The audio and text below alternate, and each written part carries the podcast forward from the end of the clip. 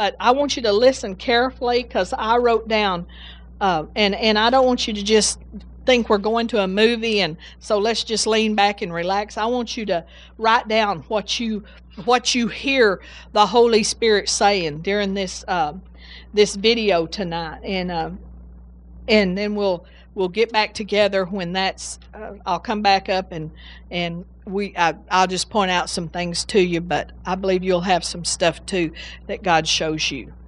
Heidi, I want to personally thank you for impacting my life. And I know I am only one little piece of the entire world that you have already impacted. Oh, it's a joy to be with you. I'm so happy. Thank you. And God just gave us a big treat with you today. Aw. And we have been enjoying this in the last three days. I have been just watching you, imitating you. You know, Paul said, imitate me as I imitate Christ. So I have been one of your imitators. Oh, I have a very simple life. Very, Yes.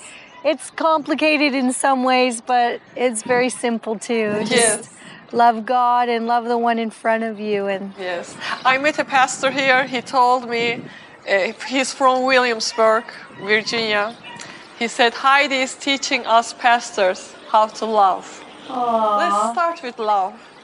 You have a PhD in sys- systematic theology, right? yes, But still, you preach the simple gospel message. And the core of that message is love in your message. absolutely. So tell us what that love does here in Mozambique. The first thing is we find out who we are. You know, we, we find out what Jesus did for us, all of us, you know, whether it's from the little, small little ones all the way to the old grannies in the, in the village, in the bush bush. We just fall in love with Jesus. And He washes us clean. And He takes away our pain and our sin and our brokenness. And that's what happens first. That's what that's why we're different.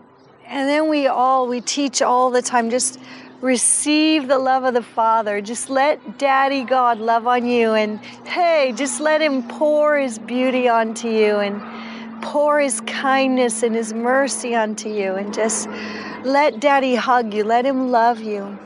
So when you see the children that grew up with us, even as you went to the village with me, they have a different identity. You see how they walk. You see how they pray. You see how they minister because they they carry identity. They know who they are. And then each one of us, now there are tens and tens of thousands of us doing it all over Mozambique, but we just stop for the one in front of us. And it may look really simple. And if you don't know how many of us are doing it, might look like what are they doing? Or why isn't for example why isn't uh, heidi doing something more important? She could be doing an interview and she's sitting there in the dirt with the poor. Well i feel like if if i just do what god's asked me to do and i model it little things like if their their quintal their yard is dirty don't just scold them and say your yard is dirty if you know who you are in Daddy God, then you don't want a dirty yard. You want to have a clean yard. You want to put flowers and trees around. But instead of like saying, clean your yard, you just say, let's all make this yard beautiful for Jesus. And you saw what happened. Yes. So I say to them, the trash Of course. cleaning up. Of course. All of us. we don't just say do this, do that, do this, do that. We we say let's make this yard a beautiful place for Jesus where we'll feel happy living here. And what you saw was many hands make the work light. So it's just all of us living the simplicity of the gospel. And that's what we do. We just live the simplicity of the gospel every day for the rest of our lives. I have been watching your teachings and videos. One thing that I learned from you is worship is not only laying down on the floor on a prostrate fall, Yeah. but worship, true worship, is loving one another and serving one another. And love looks li- like something. Amen. Tell us about how those wonders and signs follow you. Well, I had a vision uh, years ago of the body of Jesus, and he looked at me and pierced me with his love, just pierced my soul. I was undone. I, I wept. I, I sobbed for hours on the ground, and, and I was undone by the beauty of his eyes. But when I looked at his body, it was so broken, and it was just so bruised and and he just took a piece of flesh out of his side. I've shared this story, and he gave it to me, and he said, Give it to them to eat. And after that day, I just believe whoever he asks us to stop for every day, there's always enough because he died. And so it's sharing the beauty of Jesus, sharing the, the majesty of Jesus, the, the glory of Jesus. Hey, the, the majesty of who he is among each person that He put in front of you, never complicating it. If He gave you bread, which He gave us, there we had bread, we could break it. We didn't have juice, we didn't have any way, we had water. So we took communion with bread and water because it's what we had. Yes. And we broke and we blessed the people. And for me, that's, that's the beauty of who He is. It, he multiplies Himself through each one of us. If we would just have love, He'll take your little life, and He'll take your little life, and He'll take their little life, and He'll take our little life and He'll multiply it so that His love and His kindness and His beauty just becomes given to everyone. So you, people often think, well, I don't have enough. I'm not going to do anything. Because, like, 150 children right now need flip flops. So, what's the point of giving a flip flop to three children? Well, if it's what you have right. and that child's in front of you, love looks like something. Those children in front of me, the first two, they couldn't go to class right now because unless they have flip flops, they can't go to school. Mm. They love Jesus they're in school they're in chapel they want to go they want to be they want to be teachers and doctors and preachers and social workers and missionaries. They want to go but they need flip-flops. So what does love look like then? Doesn't look like god bless you don't ask for flip-flops you should just earn some money. They're eight-year-olds they're ten-year-olds. Love looks like flip-flops. Love looks like some chinelos, we call them chinelos, right then. That's what love looked like.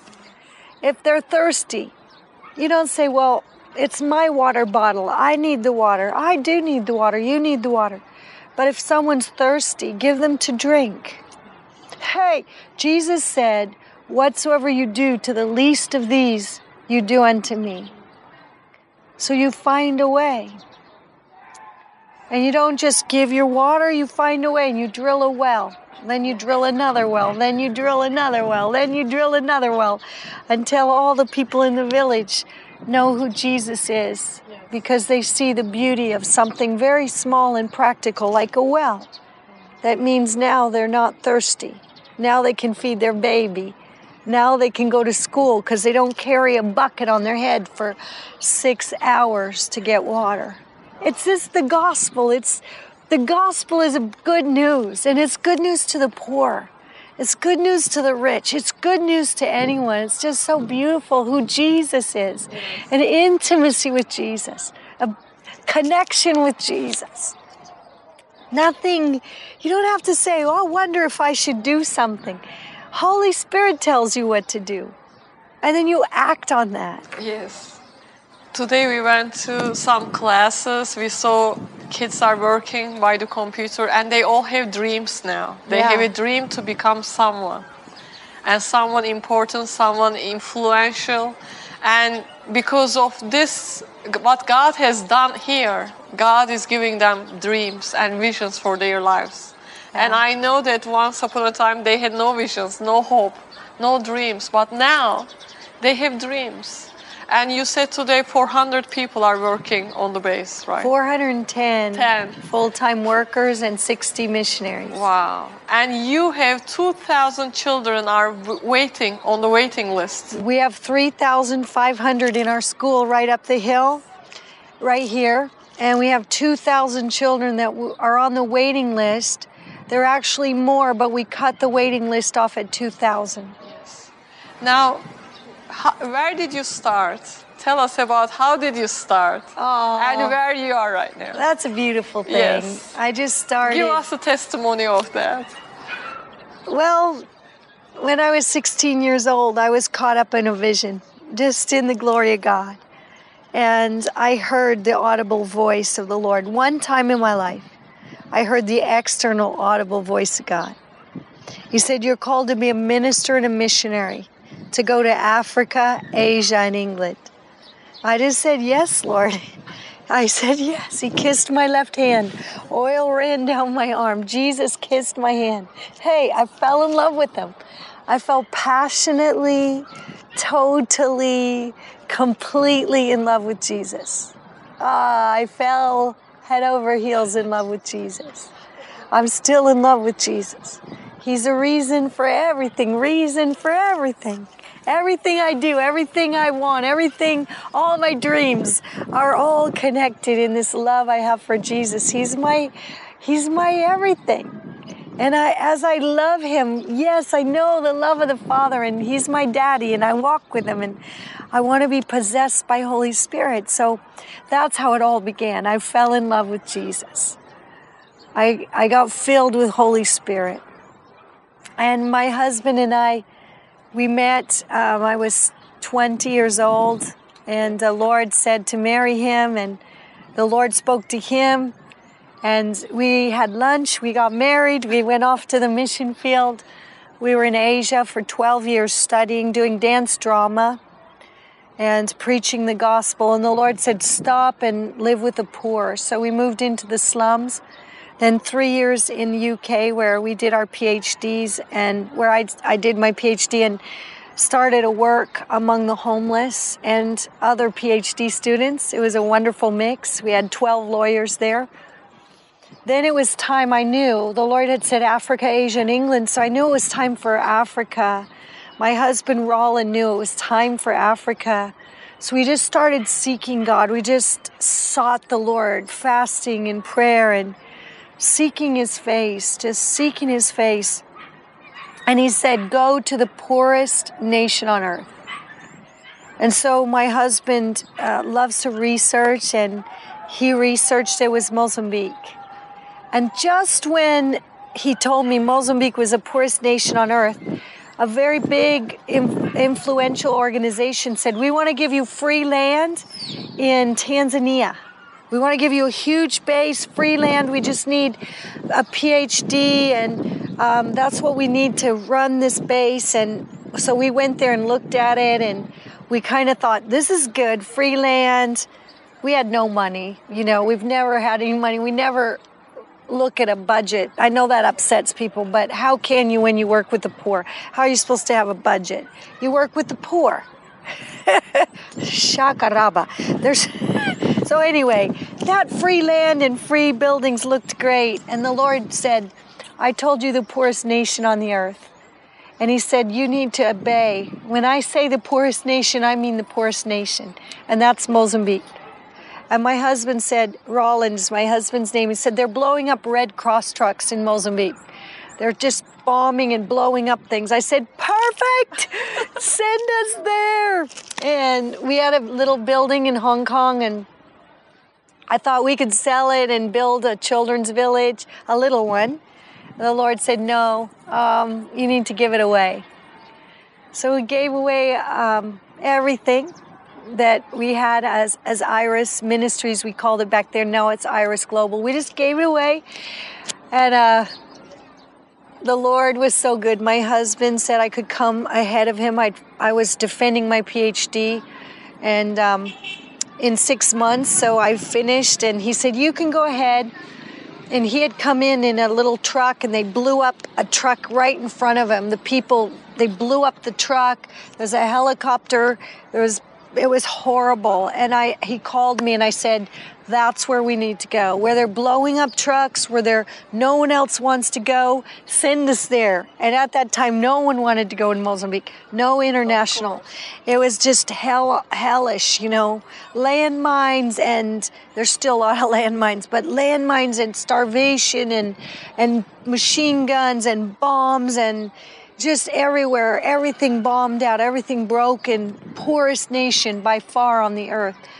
And I said, Come on, Jesus. We want to share your gospel in a place like this. Come on, Jesus. So I came here, and this dear, uh, sweet man named Colonel Skonkin, he's um, in heaven now. He said, You're crazy. You're totally nuts. And you're not going to last a week, but I'll take you in. I'll take you in the country. And I got here, I got my airfare one day before I got the airfare, one day before I got on the plane. My husband stayed with our two kids, Elisha and Crystalyn, and they came a few months later. So I came to South Africa and I was like a little kid in a candy store. Yes, Jesus, I want to reach Mozambique for you. Come on, come on. Ah. And this guy just said, You are the craziest woman I have ever seen.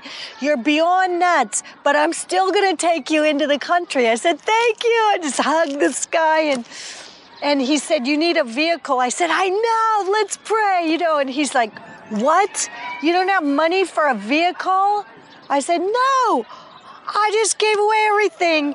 You know, we're just going to pray and God's going to give us money for a vehicle. He's like, You are more crazy than I thought. You're nuts. And I said, I'll just pray and we'll trust God. We don't write letters and beg and write lists and beg and write more lists and beg and tell everyone beg. We just seek God and pray and come on, Jesus. So we're praying. The next day, seriously, the next day, I got $8,000. I didn't even have airfare before. I was in South Africa. $8,000 came in. So I told my friend, take me to a car auction. Take me to buy a truck. He said, No, you need a Mercedes. You need to impress people. I said, Are you kidding? I don't think so. I said, I need a truck. I know everything's blown up. I need a truck. I'm going to pray for a truck. He said, You need a Mercedes. Get an old used Mercedes. Impress people. No, I'm not interested in impressing people. I'm interested in getting where people need to hear the gospel. And that's going to be through some rivers. That's going to be through some dirt. I don't want some little car to impress people. I want some truck. But the only thing is, I didn't know how to have, drive a truck. Later, if you'll you'll get to go with your cameras, or you'll just pan out here and you'll see all these trucks driving by. Shekarava. Now we have uh, over a hundred trucks. Here comes some more. Hallelujah. There comes some more. These there are comes all, some more. These are all your trucks. Those are all our trucks. They're all Iris trucks. There's a, over a hundred of them all together, all over. We have Hallelujah. bases. We have ten bases in Mozambique. They're trucks, Shakarava. So we had one truck, and I went into Mozambique. The only thing is, I had no money to live anywhere. That was a little challenging because I'm a woman and I'm a little pale. And they were blowing up, they were shooting. And I remember it now. I'm really excited about this testimony because some people just won't go. They think they need to raise money and they need to beg and they need to do things that God didn't ask them to do. God only told us to go. He said, Go preach the gospel, go love the poor, go, go, just go. He didn't say make a make a list, a bank account, and figure out how to do it. He just said go. And all I did, you could call me nuts, you could call me foolish, you could call me naive. I don't mind. I don't mind. Because I gave my mind to Christ Jesus. And I came in this country with nothing but Christ Jesus, my Savior, my Lord, with Holy Spirit, my best friend, and with Daddy God holding me by His hands. And I just stood on His feet. And He said, Heidi, I don't want you to teach in a pastor's school. I don't want you to do conferences right now. I just want you to sit and learn with the poor. We had spent 18 years in the slums. He said, You need You learned about the kingdom from the poor, but now you need to learn about the kingdom from the children. And my friend was very worried about me. He said, I can get you three nights in this Bible school to sleep, but then I'm going to need to leave. He said, he said, You can change your money here. I had no money to change. I didn't tell him. I didn't tell anybody. I just said, Jesus, you know what I have and you know what you asked me to do. And I trust you, God. And I'm here and I'm not going to leave this nation because you asked me to come here and believe for, for this nation, Lord. And I might look so ridiculous. People laugh at me and mock me, but I don't care. I love my God. I love my Savior. Trust my God. The Lord's not looking for the ones that have everything. He's just looking for willing hearts that will say yes to being fully filled with oil. Jesus asks you, What do you have in your house? What I had was not even an airfare, but I had a body that was willing to come to Mozambique. That day I said, God, I trust you. And I got an airfare. And I trust him. And then I got an old truck and I trusted him. And I filled it with fuel and I trusted him. And I got to Maputo and I trusted him. And what the little few dollars I had, I bought bread and I ate and I shared it with some street kids and I trusted them. And when there was nothing left, I'm sitting there in this Bible school and my friend has to leave and he says, I don't know what you're going to do. You are the most naive woman I've ever met in my life.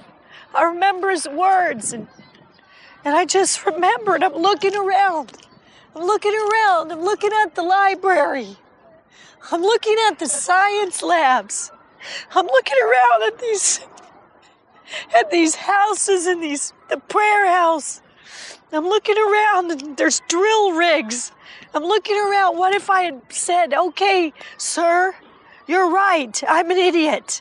You're right. I'm I'm super naive. You're right. I I have no business thinking that my little life and my little oil and my little offering's going to matter in a country destroyed by hundreds of years of colonization and destroyed by slavery and destroyed by hell, destroyed by Marxisms, destroyed, just destroyed the most humiliated nation on the planet. What's a little life matter? You know, why would you even think that your life would matter? But I believe Jesus. I believe Holy Spirit says, give your life away. And I'll take your little life, your little bit of oil, and I'll fill you with my joy. I'll fill you with my presence. I'll give you tenacity and you won't quit. I don't have any special talents or gift. I just say yes every day.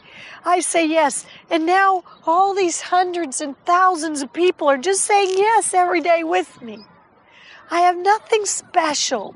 All I do is say yes. I have a special God. I have nothing in me that's powerful, but I have a powerful God. I'm just a little woman in the dark that said yes. And now He did it. He, he did everything. Well, that third day in Mozambique, when I had no money left, which is most days, most days, whatever's there is gone. That day it's gone. People could still say, Why did you plan? I do plan. We all plan. We have teams of planners. You saw our, our map. We pray. The way we plan is we pray and we believe. You see a little girl with a my little Zalina, that little girl with her bloated face with that the teeth. You see, we don't just we don't say, "Oh, let's, you know, write a newsletter." Those disciples there, they say, "Okay, Zalina has a, a tooth infection. What are you going to do?"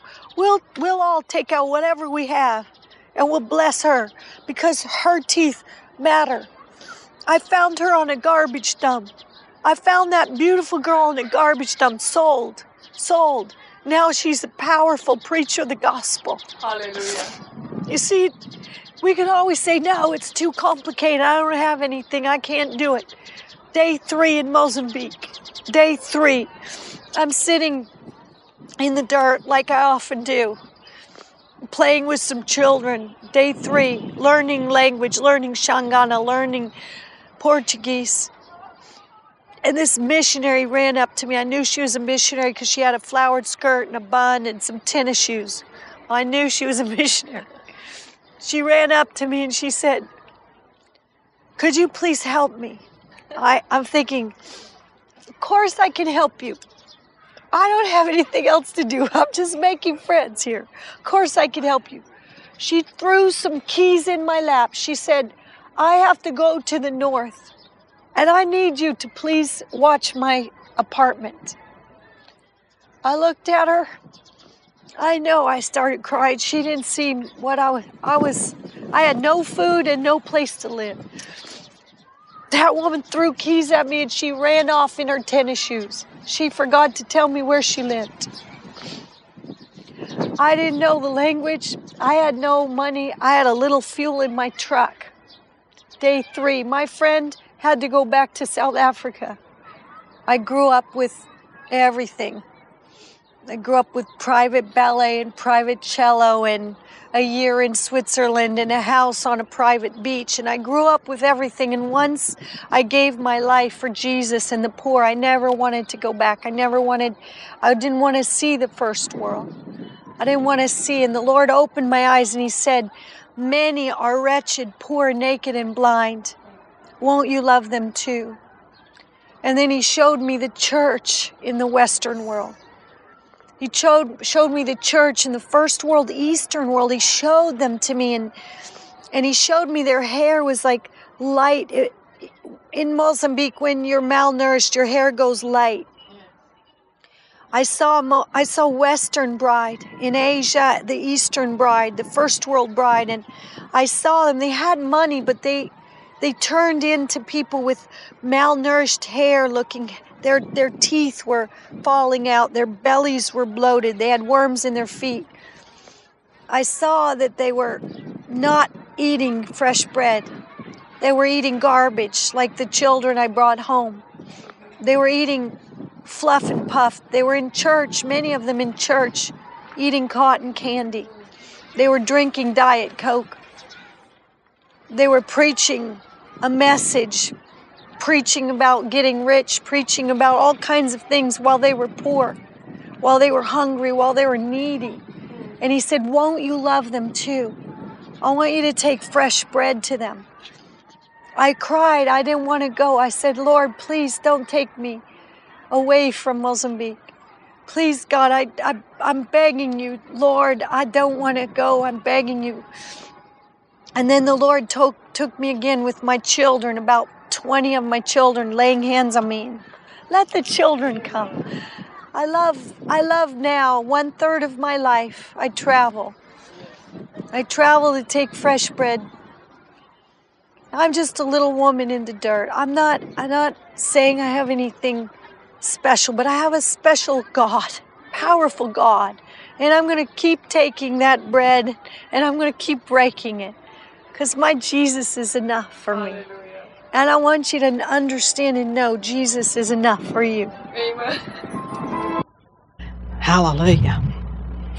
Well, if you've been whining about having to believe God, then you ought to be falling over in the floor and repenting about right now. Hallelujah. Trust you haven't been, or you'd already be there. Glory to God. Well, does anybody want to share what they uh, heard the Holy Ghost saying in this? Hallelujah. The one. I like I like that. The one. Thank you, Lord. Anybody else? Well, let me run through some things real quickly. Uh, that this is just on on this uh, that I just wrote down. First of all, one of the reasons I show these, I want to show these kind of things is I want us to have a worldview in our church. I don't want us to just have this little narrow piece of Tuscaloosa County or view. And so I want us to have a worldview as a church. And then, secondly, I want us to be exposed to all kinds of ministries and see. And so, the first thing I wrote down is God is working all over the entire world. And I think that that all I'm, when I watch things like this, I'm always amazed at how much God is doing. So I love that part. Uh, the next thing was um, falling in love with Jesus is the principal thing. She said that right at the beginning. I just I fell in love with Jesus and I came to the conclusion that, that that's the launching point. That until you fall in love with Jesus, you're really not going to fulfill the destiny of your life. It, that what God has planned for your life. Um, the next thing was uh, don't ask how, just obey. Uh, we can say what's the what's the first step, Jesus, but don't we just don't ask how. And and and if if you did ask how, there's a, how do you explain the supernatural? How do you explain that? I don't think God could explain it to us how he all he how all he's going to do it and how he's going to take care of it. Hallelujah. Number four, or the next thing was uh, supernatural finances is not explainable, and neither is it defendable. I know we've been ministering to some people that don't live here, and uh, they're struggling with that supernatural finances and between supernatural finances and natural finances and uh, but you cannot defend supernatural finances to other people you can't it does not make sense to the world or to worldly christians how you can why you would do what you're doing. Why why would you tithe? Your accountant might say. You know especially if it's like if if you do tithe they want to see well where's your how big is your 401k and your investments and stuff like that? They don't understand where people like her and like myself and like you that it's like no we don't. We we we spent it all today. And you know we paid the bills and we gave and we spent it all but and you cannot defend that to worldly people. There's no way to do it. Um, number five you are not required to prove to others that you are obeying god sometimes i think we feel like we have to prove it to our parents to our our brothers and sisters to our kinfolks i guess you would say uh, we have to prove it. Well, yeah, but God told me to, and just let them wonder. We do not have to prove anything to them or to anybody else. See, but it's like our our flesh wants to justify itself and wants to explain and and you know no matter how you spell it out you cannot explain the supernatural to them where they would understand it you kind of have to already be walking in the supernatural to understand somebody walking in the supernatural. So if you tell me and Pastor, we're going to like, yeah, I get that. But, you know, because I totally got what she, you know, I didn't think that was even strange that she would do that. But obviously, a lot of people did. Number six, we ought to expect others to doubt our mission. Because, you know, others are looking at us, they're, uh, how how did Paul put that where he said I don't know you I don't to know you by the flesh. We're not to know each other by the flesh, but you know your family's always going to doubt your mission cuz they saw, you know, and you know it's so funny. It's I've noticed that my family is really good at remembering everything negative I ever did, not so good at remembering all the good things I ever did. You know, I mean, if I, it's like if you ever had a temper tantrum or something, it's like it is just glued onto their brain that you had a a hissy fit. Y'all know what that is. If you ever did something like that, but they can't remember all the times you kept your mouth shut and didn't say anything when they was acting like heathens. Okay. Number seven, the supernatural and the natural don't mix. Hallelujah. Sometimes we want to do a supernatural thing for God. We will have a mission in our heart, a supernatural mission, but then we try to lean on the natural to do it. Hallelujah. Number eight, I, this really, it only takes one to change a nation. So I can look around here tonight and I say, there's plenty of, there's plenty here to change Tuscaloosa County. It took only one to change Mozambique. Not that God didn't add help to her, don't get me wrong, but she she's the one that yeah. She carried it. So only takes one. Number 9, uh, Jesus and nothing is everything. Now, you have heard that saying before. But I want to tell you, and I see that saying posted on Facebook and places like that all the time. But I tell you what, I think people, Christians nowadays, especially American Christians, are really good at posting on Facebook all these little religious and witty sayings, and and they don't, but they're not living any of them they they but but I, I, it's to me it's like uh and I'm not even condemning them I'm not even putting them down but I'm thinking it's like it's more like that's what I want to live but I don't. But I, I think it's time that we start quit posting on Facebook faith and start living faith just like uh uh Heidi did. So uh we got to do what, under that same thing, we got to do what God's told us to do. And you know, if you think about it, if God gives you a million dollar project to do for Him, does it really matter if you have zero money or if you have $20,000 or if you have a hundred thousand? Let me ask you, will any of those do a million dollar project? No, so if you're going to have to believe God, it's just as easy with zero as it is with a hundred thousand dollars. And that's where God's put all of us is in a place where He says, uh, "I've called you to do something that you are you couldn't do if you wanted to, because He He just wants us to be willing and to step." Uh, number ten, trust God and He will do awesome things with your life. I think that was just the boiled down message of this whole video is he gave her something to do that you don't need a PhD to do. It didn't it didn't do her really any good. He wouldn't even let her take the job that required a PhD. So uh, trust God, and He will do all something awesome with your life. I was thinking about how significant uh, Luke and Pam Avery, and if y'all, some of y'all know them, and but they're Pastor Dennis and Miss Vicky's son and daughter-in-law, and they and Luke just turned forty, and he looks all of 18. he does. He's and they are the cutest thing, and them in their little wheelchairs because they both were born with spinal bifida, and um, they have had a lot of healing in their body, but not the complete get up out of the chair yet. But they have, you know, they've had all sorts of healing where. Uh, well, I don't want to go into it, but anyway, there's a lot to be healed when you're born with spinal bifida, and so. Uh, and so they're in their wheelchairs and they are just i, I just get tickled every time i'm around them because pam is like she'd preach if pastor avery let her have the mic for one minute. She would be off and running.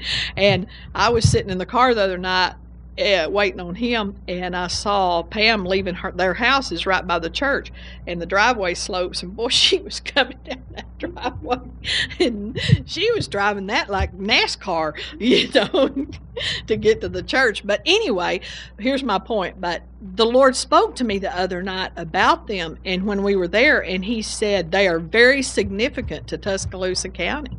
And I'm thinking, you know, that kind of is shocking, but He said her prayers are significant to this county. And then He said, and, you know, Luke sings, and but the Lord said, I'm going to put a new sound in him that is going to affect the atmosphere in Tuscaloosa County. And I'm thinking I was thinking about that. There is no insignificant person if they'll just give their life to God. He has something wonderful for every person to do that will give their life to him. Number 11, uh, he's looking for willing hearts that will say yes. Number 12, no special talents needed. I liked what, and she also said she didn't have any special talents and she had no gift. We've been talking in Sunday morning about no gift, no gift, no gift. Hallelujah. Isn't that awesome? Number 13, she said she said yes every day. That's all that's all she does is say yes every day. Hallelujah. Number 14, she said she did her planning by praying. Planning by praying. I love that. Um, I think you ought to get a map and pray over a map. Even if you don't think you're going to a country, that's okay. Let God lead you to a prayer mission and take a country on. There's country, they need our help. The Christians in countries, they need us. Um, number 15, well, I already said this one, but I'll say it again every person is important. Number 16, the church is hungry and needy. She said the Western church was hungry and needing, needy. They'd been being fed and been eating junk food. Uh, they're malnourished. Hallelujah. They're go, they go to church, but they're malnourished. Uh, and I just think that's a good lesson for us here. It's like the church in Tuscaloosa County, the body of Christ needs us because they are living on junk food. They're not getting fed the truth of the Word of God, and they're malnourished. They're hallelujah. So you you play a significant part. Number 17, Jesus is enough. Hallelujah. Jesus is enough. 18. Uh, and this is something that you can just catch from what she said is it's not about you and me. I you know, if we all just all Christians just figured out it's not about us. Instead of trying to make our life about us, if we'd start making our life about what He's asked us to do, then um, no, that would lead us to number 19, which is obeying God is the way to joy and happiness and a wonderful life. We're looking sometimes for joy and happiness, but most Christians I know are not very joyful and not very happy. But I think it's because we're trying to live the natural life and the the uh, spiritual life. Uh, and what Melissa said uh, about the one, and that we're having ministers' prayer tomorrow, and that's one of the things that I have wrote down uh, for tomorrow because remember we've read this prophecy several times, but the one from uh, what's his name from Texarkana, Tracy Harris, he's told us, he spoke to the, us in this church and he said, minister to the one. Minister to the one. Hallelujah. So that's an important that's an important thing.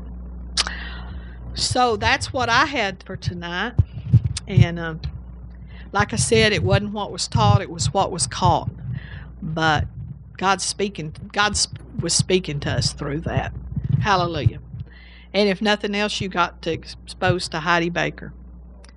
Hallelujah. I'm glad we know her. We don't know her personally, but I'm glad we know her. And I'm glad we know her. There's some. There's a lot of people I'm glad we know. And uh, that lady that was on there that was the Muslim that got converted, you know, I can pronounce her name if I had to right now. But anyway, whatever that was. Well, she's on the internet interviewing Michele Bachmann on YouTube. You can listen to her, that same lady, interview uh, Michele Bachmann. Hallelujah. So, Pastor's coming up and